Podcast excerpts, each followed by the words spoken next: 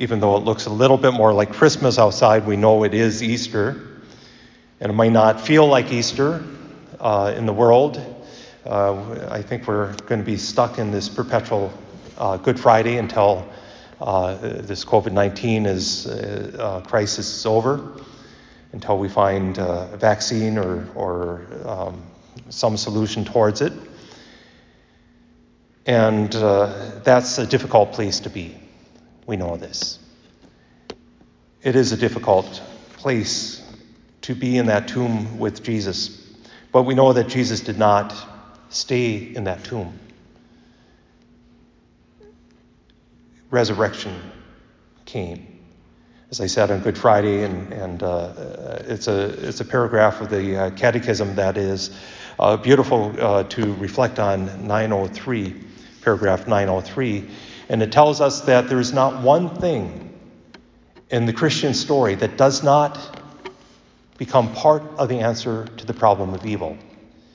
The problem that we have with COVID 19, the problem we have with the division that our world faces, the problem that our nation faces, the problem that we face, the division in our workplaces, in our homes.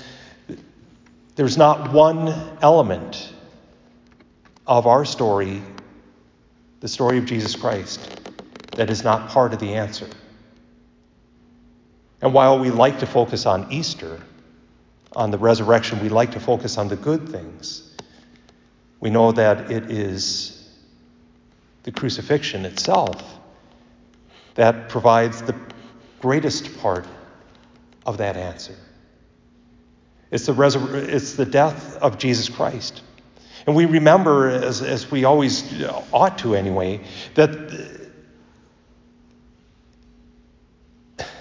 that Jesus Christ is Lord that Jesus Christ is God, and that Jesus Christ knew what he was doing when he took, a, took the cross.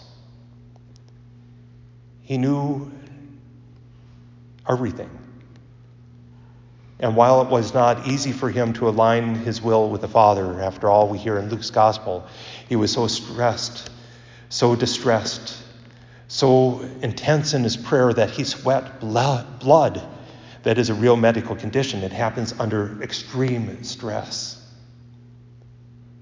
Most doctors will go their entire life and never even see a case.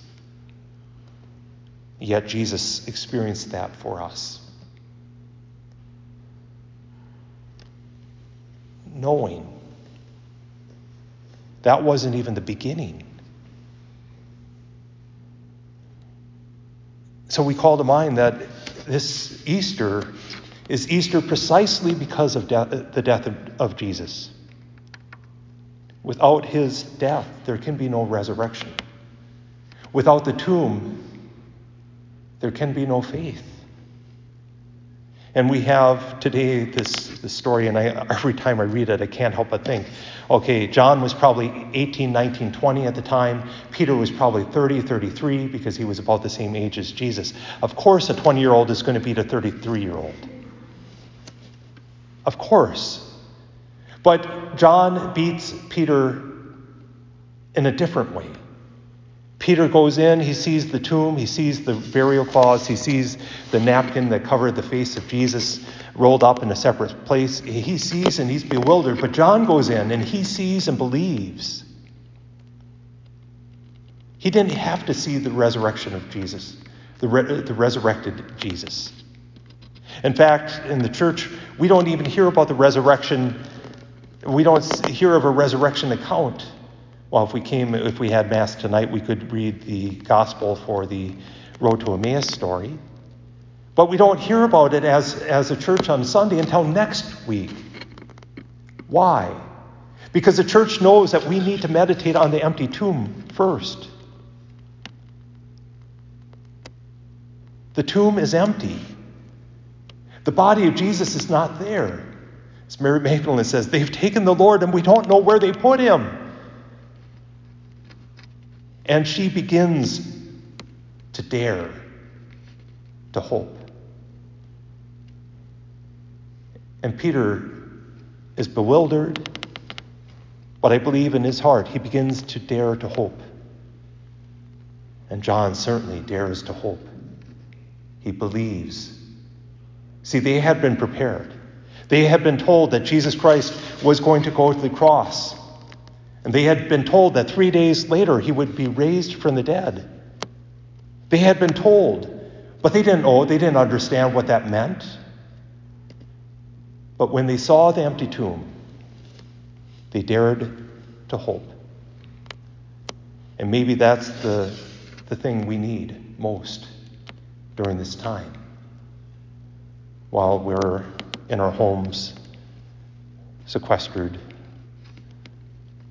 quarantined, self isolating, shelter in place, whatever you want to call it.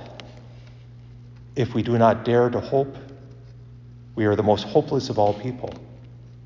But if we do dare to hope, if we do say we will be obedient to uh, this process, if we do say there is hope coming, there is something coming, then we will have the attitude that we need.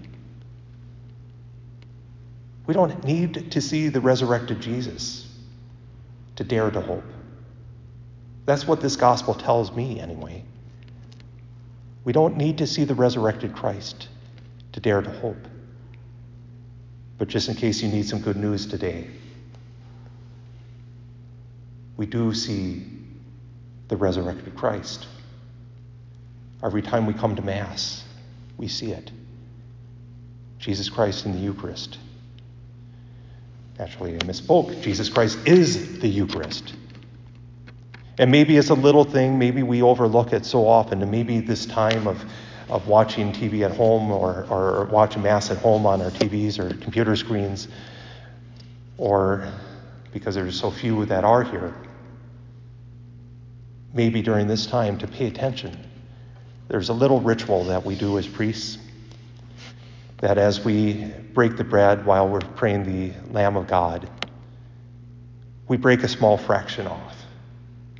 We drop it in the chalice of the precious blood.